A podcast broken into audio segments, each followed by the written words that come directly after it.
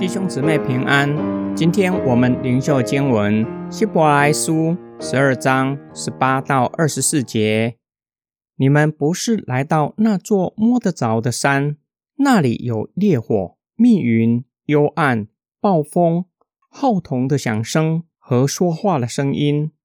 那些听见这声音的人都请求神不要再向他们多说话，因为他们担当不起那命令。就是走兽爱进这山，也要用石头把它打死。这时显出的景象是多么可怕！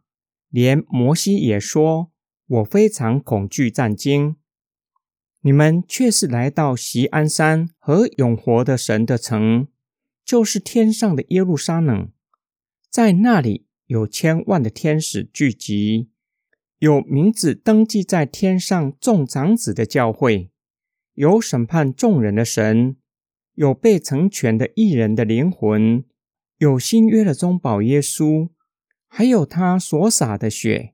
这血所传的信息，比亚伯的血所传的更美。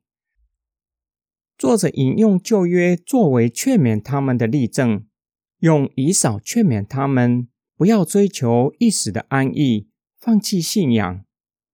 紧接着。对比以色列人和基督徒，也就是在律法和恩典之下，引用百姓出埃及之后来到西奈山的场景。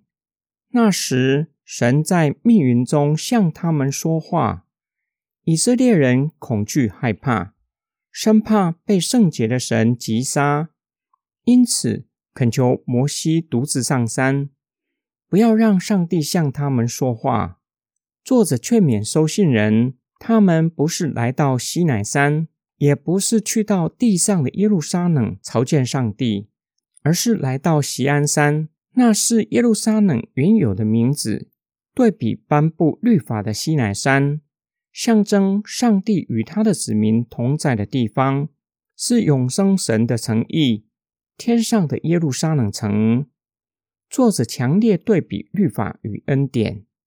以色列人在律法之下，西乃山连碰都不敢，更别说进去。然而，基督徒在恩典之下，竟然可以到上帝与耶稣那里，在那里有千万的天使在那里敬拜上帝，他们更是名录在册上的众长子，参加众长子聚集在一起的聚会。作者使用许多的字词形容天上的聚集，在那里还有存着信心，如今在主里睡着的艺人，这是何等的荣耀喜乐！他们聚集在那里，一同敬拜上帝。上帝是审判众人的神，他的判决是公义的。但是对信靠基督的人，有新约的中保耶稣在那里，他的血。向我们传讲更美的信息，就是完全的赦罪，永远且大有功效的救赎。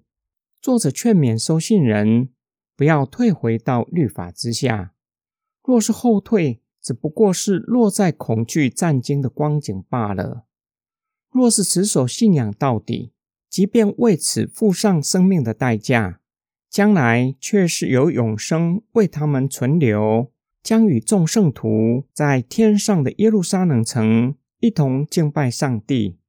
今天经文的默想跟祷告，希伯来书的作者和收信人对犹太教相当熟悉，甚至可能有一些人从旧约的犹太教归向耶稣基督，成为新约的基督徒。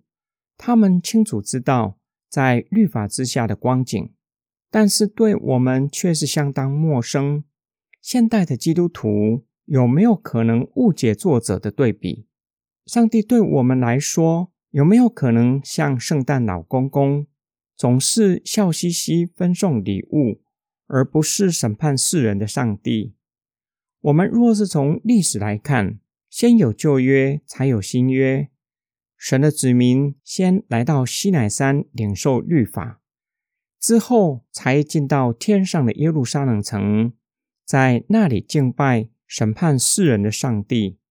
换句话说，当一个人在圣灵的光照之下，神会借着律法指出我们的罪，使我们羞愧的承认自己是罪人。信主之后，才有可能警醒，才有可能不敢偏行己路。若是从信仰来看，上帝借着律法定我们的罪，我们才会深刻体会基督的救赎是何等大的恩典，是我们不配得的。就像从旧约犹太教转向基督的基督徒，他们曾经在西南山下恐惧战惊，以至于深刻体会到能够到上帝的宝座敬拜、祷告是何等大的恩典。我们一起来祷告：爱我们的天父上帝，我们是不配得恩典的罪人，你却是将如此宏大的恩典赐给我们。使我们的罪得着赦免，可以做上帝的儿女。我们因主的宝血已经洁净，求主保守我们的心，时常将你的话语存记在我们的心里，不敢做你所不喜悦的事，甘心乐意做你要我们去做的事，使你的旨意成就在我们的中间。